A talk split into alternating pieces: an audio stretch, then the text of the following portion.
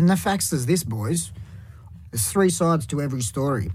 There's my side, your side, and the truth. Kaya, and welcome to the Curb Podcast. My name is Andrew F. Peirce, and this podcast is recorded in Boorloo, Perth, Western Australia. Sovereignty never ceded. Garth Davis is a filmmaker who has explored the human need for connection in his films. Whether it's in his Best Picture nominee, Lion, or in his latest film, Foe, that sense of being one with the person you love is a tangible thread throughout his career. In the following interview, Garth talks about that sense of connection, while also talking about one of the core themes of the film, artificial intelligence. Foe stars Saoirse Ronan as Hen and Paul Mescal as Junior.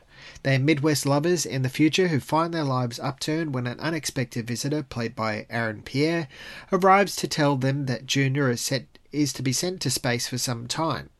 As a replacement and for company, Pierre's mysterious man proposes that they create an artificial clone of Junior to keep Hen company. From here, the science fiction and dramatic tone of Foe interweaves Ronan and Mescal's performances which bounce off one another comfortably. Foe is in Australian cinemas from November 2. Here is a clip from the film, followed by director and co writer Garth Davis talking about his work on it. Hen? Expecting anyone? I need to have an intimate understanding of your marriage, the good and the bad. I promise it's confidential, it's between you and me. Do you feel happy here? Of course I'm happy here. Aren't you? Do you feel you know how she would react in every situation? I've always had this fantasy that there's something else out there for me.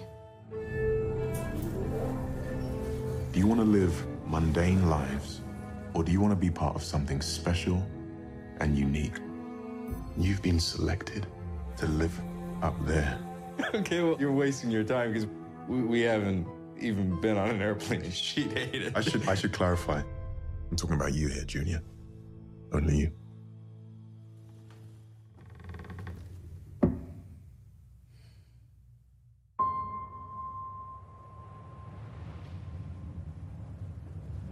To ensure Hen has company while you're away.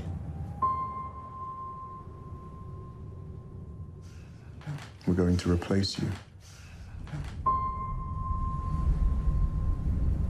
I don't want a robot living with my wife. Do you really want to leave her here all alone, day after day? He doesn't really see me anymore. Maybe I shouldn't be telling you this.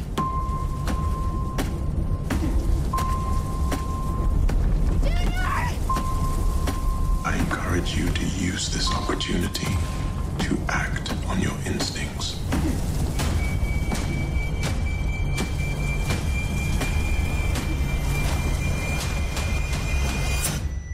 Whatever we decide, we'll be together. Thank you very much for your time. I really appreciate it. Also, thank you very much for your impressive body of work as well. I've I've been quite uh, intrigued by the, the path of stories that you've been telling uh, through obviously Lion and now up to Foe um, and everything in between.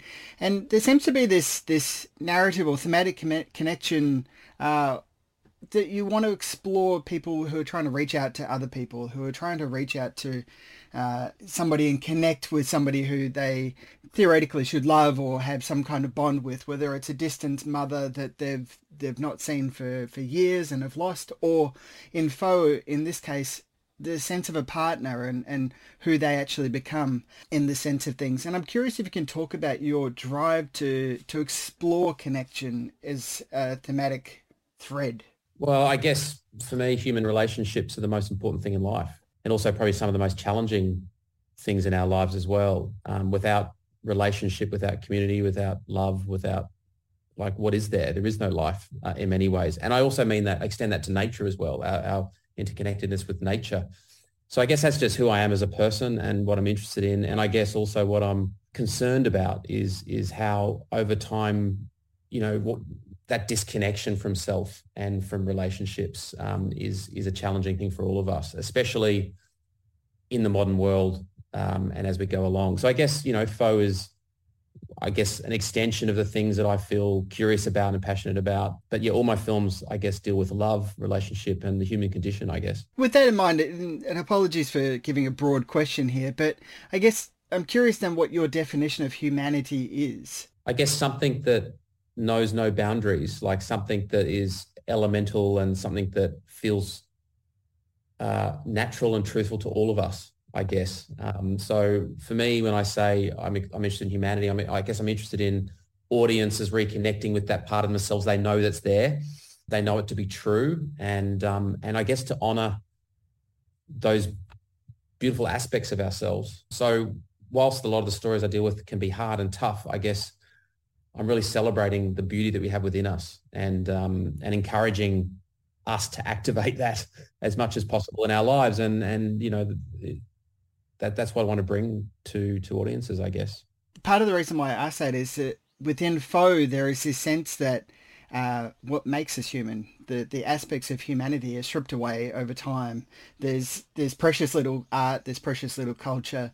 What nature might have existed no longer exists. So the purpose for living then really becomes focused on the person that you're living with or the person that you're helping uh, you know exist in the world. And and i'm curious if you can talk about what it means to have all of those aspects of of what it makes us people stripped away.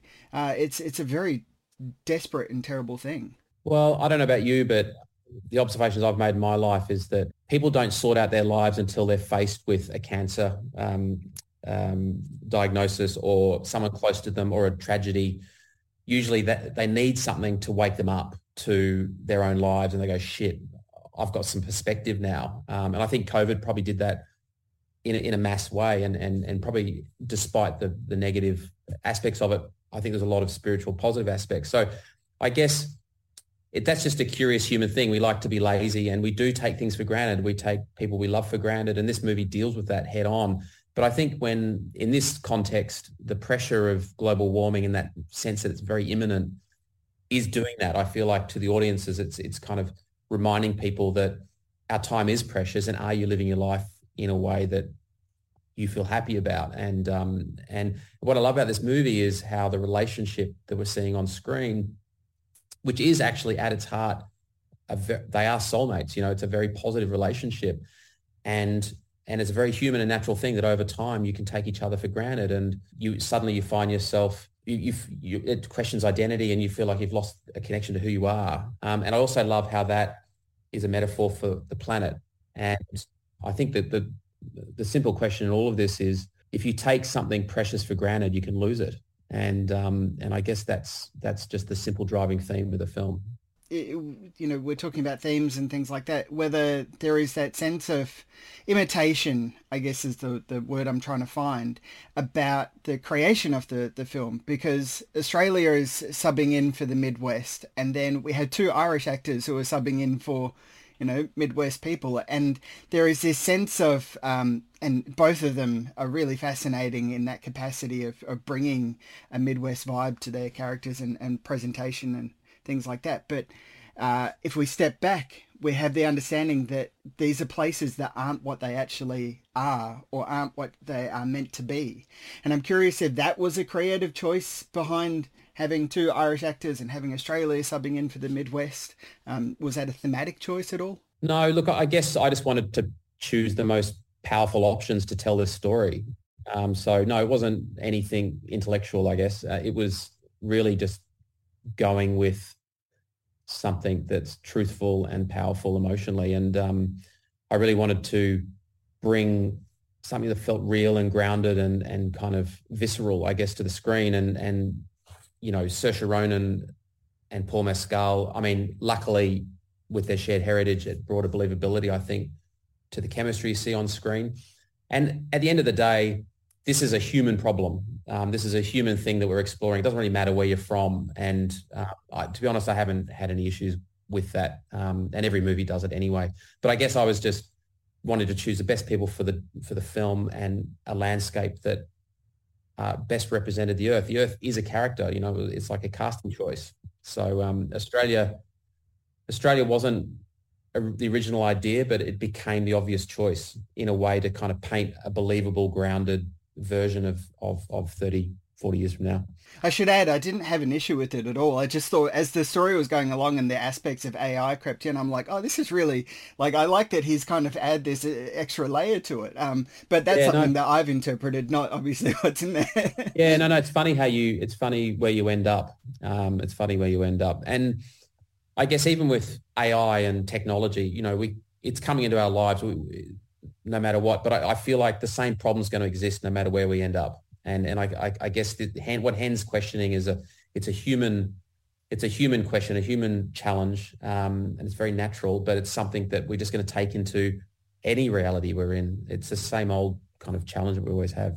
Let's talk about Saoirse and Paul then about casting them. Were they when you were writing the script? Were they in mind as you were writing it? Not not originally, no. Um, but I, I, I definitely could feel Hen in the room. You know, um, that's often I, I, I very intuitive and I have a, this emotional sensation, I guess. I could really feel her character, her personality. And one thing that was very obvious to me was that she needed to represent what was precious in the story. Um, and she emanates, the character for me emanated this sense of curiosity and play and light, you know, something that was, you know, you see that in people, they just have those, that light behind the eyes. And um, and I guess feeling that uh, led me to Saoirse Ronan because she is that person. Um, it doesn't matter what character she plays, she has this beautiful light, the kind of personality that just kind of shines through her acting. It's not about acting; it's something else. And I really that was really important to me to have that quality in the film. So luckily for me, she really connected with the material. Um, and then I just literally when I had her, I was very protective of um, finding her a really good husband. and um, that led me to Paul. And Paul had read the material and was crazy about it. Like he, he really wanted to play this character. He really loved the relationship exploration and um, all the extra dimensions that viewers will discover when they watch it. Um, so that was great. And then Aaron Pierre was, um, I guess, we did cast Lakeith Stanfield. He was attached to the project, um, but he did the whole Hollywood exit on me at the last second, um, which was devastating. But lucky for me, and you know, funny how the universe works. It, it, it led us to Aaron Pierre, who's an up and coming actor um, who has a really beautiful quality, um, and I thought brought such nuance to Terrance, so disorientating and charming and scary all at the same time. So um, I, I was really lucky to have these three actors. With Aaron, then, I'm curious what kind of guidance he gave him for building his character because he is almost this uh, spanner in the works, which you don't, unex- you know, is unexpected. We don't entirely understand or know where his journey is going to go to begin with when he just appears out of nowhere. Yeah, I mean, he's the classic kind of Hitchcockian device at the beginning of the film. You know, the stranger in the night, this strange sense of familiarity about him, and all those gorgeous, silky, nostalgic, filmic vibes uh, playing out at the beginning. I really love that. But actually, what unfolds is this really complex character. I guess for me, it's like just a great question. Like, who are these people that are trying to put us on Mars? Like, who are the people that come up with AI? Like, what's driving their obsession to bring this to us? Why are we bringing this into civilization? Like, what, what what's what, what, are these people thinking? And um, I guess that starts a conversation in the design of the character and and and who makes up these people. I guess for me personally, I definitely see someone that is searching for the very thing that hen actually inhabits, you know, right, you know, in a way. And people try to connect with the same thing, but they look for it in different ways. Some people look out, some people look in. And I guess he's a character looking out. He's also kind of got that Frankenstein vibe, like he is um, a creator of sorts. And there's a paternal aspect that that comes into that, which is really fascinating. So I guess asking those real questions kind of brings about interesting solutions, I think. I mean, that's the thing which I found really fascinating about him was that there is that I could relate to the other two characters in the sense that here is this thing that is this external presence that has been put onto them. And I, I feel it, you know, wake up in the morning, I'm like, what's Elon Musk done today? You know, kind of thing. And you go, why do I have to deal with this? I'm just trying to deal with my life. And now I've got somebody telling me off to, to go off to Mars. I found that so fascinating. Uh, it was quite a, a, really quite curious manner of presenting a, a conflict. Yeah, no, there's a lot of interesting feelings that come up when you watch it. You know, a lot of complex feelings and reflections, and um, even stuff that just came out of the making of it. You know, um, which is why it's um was such an interesting film for me. It, it was so rich. There's so many layers to it. You can watch it over and over again and see it in so many different ways. But yeah, Terrance just raises a lot of questions, and I think that's what Iain and I were really keen on is um, just getting people to think and to and to reflect on on all the characters in all the different ways uh, that they journey through the story. Um, ethics is a big thing that comes to mind. You know, a lot of people joke about it'd be fun to have a fake husband or a fake wife, and um, it's already happening. You know, um, in the sex industry and in social media. I mean, we're all creating avatars. It, it's almost like we're not we're becoming more fake in a way. And but I guess we never think about the thing that we're creating like should does it have rights? You know what what's our responsibility when we create sentient beings? And i guess the same problems arise. It doesn't really matter. We're just taking the same problems into all of these things and you know, I just I just don't think I don't feel like people are having these conversations enough. I mean, it's it's a hard conversation to have because I'm not sure if we've all got the tools to be able to address it. but then that's where I think that the brilliance of art comes in because art gives us an avenue to explore it and and discuss Absolutely. it and and divulge into it there. Uh, I want to swap over to talking about working with Peter as the editor, who I've always appreciated his work because he brings out the sense of humanity, uh, which we've been talking about so deeply, uh, not just in his feature films like Power of the Dog, but in documentaries as well, like Man on Earth. And I'm I'm curious if you can talk about what it's like to be able to work alongside him to create this story. Oh, it was. That's a that's a great question. Um, it was just such a joy to work with Pete, and um, and I really mean that. Like every now and then you work with someone that just gets you and gets what you're heading for. And um, that just makes life so much easier. And in, in a way, it just means together you can just find the spirit of something in the most beautiful way. And um, there was never a debate. You know, we, we both felt and knew where we had to go, we had to head to. And, um, and he's got great taste as well. So like choosing takes and we almost land on the same takes. And it was just you know he he got he got the stuff that made me get excited and he he could see what the actors were doing.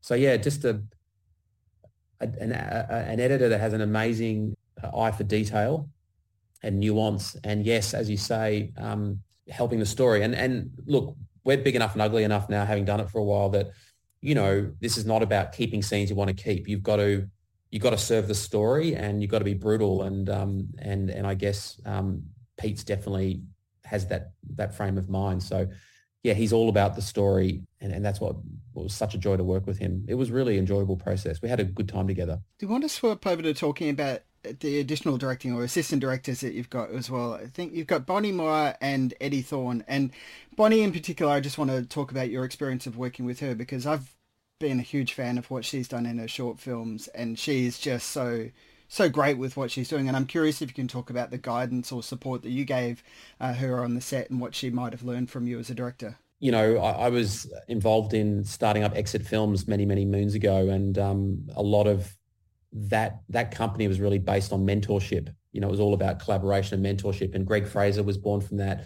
A lot of great talent has come through in Australia and internationally has come from Exit, and I guess Bonnie was uh, someone that came part of that system. I guess she became my assistant for, for a while um, and uh, on commercials and also on Mary Magdalene. So, you know, she would be sitting at my desk through all of those processes and I, would use assistants a lot. I give them a lot of responsibility and, and I, I just open my entire world to them. Um, and I guess uh, good training. And Bonnie's, uh, uh, you know, a really fantastic friend and, um, you know, been a huge support to me throughout. And there's a certain point where, you know, they need to move out of home. You know, you've got to kick them out. so I'm very encouraging as well, you know, to, I really encourage them to take that leap of faith. So yeah, I mean, what can I say? Um, very, very long relationship, very hands-on, relationship. You know, she deserves all her success. Yeah, definitely. And I, you know, it's great to see that you know that that mentorship capacity working because. Uh, it's so vital for the Australian film industry, and I'm curious if oh. you can talk about. You went through some kind of similar path as well. Is that right? In in your when you commenced, I wish, I wish, I wish. I, I guess I'm doing everything that I wish could have happened to me. Yeah. um, yeah. Look, I, yeah, I, yeah, I joined um, Henrik Daneford in Exit Films, and um, we we were just figuring it out together. You know, it started off just the three of us, and it grew into this big company. But I guess we were just figuring it out the way we wanted to work. Um, I didn't, and we were in commercials at the time, so the film industry kind of saw us as some sort of virus. Um, there was no back then; it was a very segregated industry. Um, but you know, we just decided just to go our own path, and that was fine. I don't know. I just think that it's our duty to give back. You know, it's um, it's it's one of the great gifts of life. I mean, it's. I mean, I've just also been working with the VCA students. I, I did a week or two there, and just to see these bright, amazing, talented artists, and just giving them that little nudge of courage and answering any question they want answered, um, demystifying it, encouraging them just means hopefully that there's going to be better work out there, you know, in, in the future. So I'm a huge supporter of young talent and um, always answering emails and, you know, mentoring wherever I can. Yeah, definitely. With that in mind as well, I, there's a question which I love asking Australian filmmakers, and that's Uh-oh. yeah, yeah, it's and it's about what it means to be an Australian filmmaker. Um, oh God! You know, it's such a big, broad question, I know, and it's a deep question. But does does the sense of Australian identity play into your work? I know it does with Lion for sure, but uh, you know, is that something that you're interested about pre- presenting on screen? Uh, probably not as much as other people, but I guess it's a good question.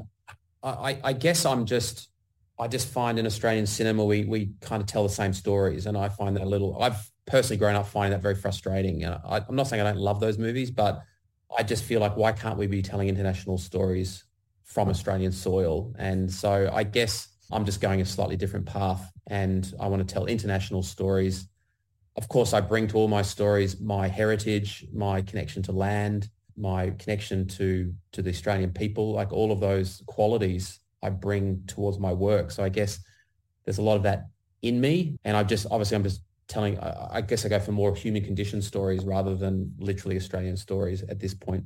Uh, that's a beautiful answer because it is that sense of you know what what makes us whole, what connects us, and stories is one brilliant way of doing that. It is. I mean, I, I, I loved, um, you know, I'm a big fan of Peter Weir and, um, and, you know, yes, he did a couple of Australian specific stories, but went on to do all these wonderful films. And um, I just feel like, you know, Australian talent should be thinking big and um, telling these great stories. And, and yeah, that, that's what I want to happen in Australia as well. I think that's a beautiful way to wrap up. Thank you so much, Garth, for your time. I've, I've I know I could talk to you about the film for hours because there's so many things to talk about. But, I know it's a rabbit hole. It's yeah, rabbit hole. I've tried to condense it all as much as possible, but I really appreciate your time. It's been great. Thank oh, you. No, I really much. appreciate your interest and, and good questions. Thank you, Andrew.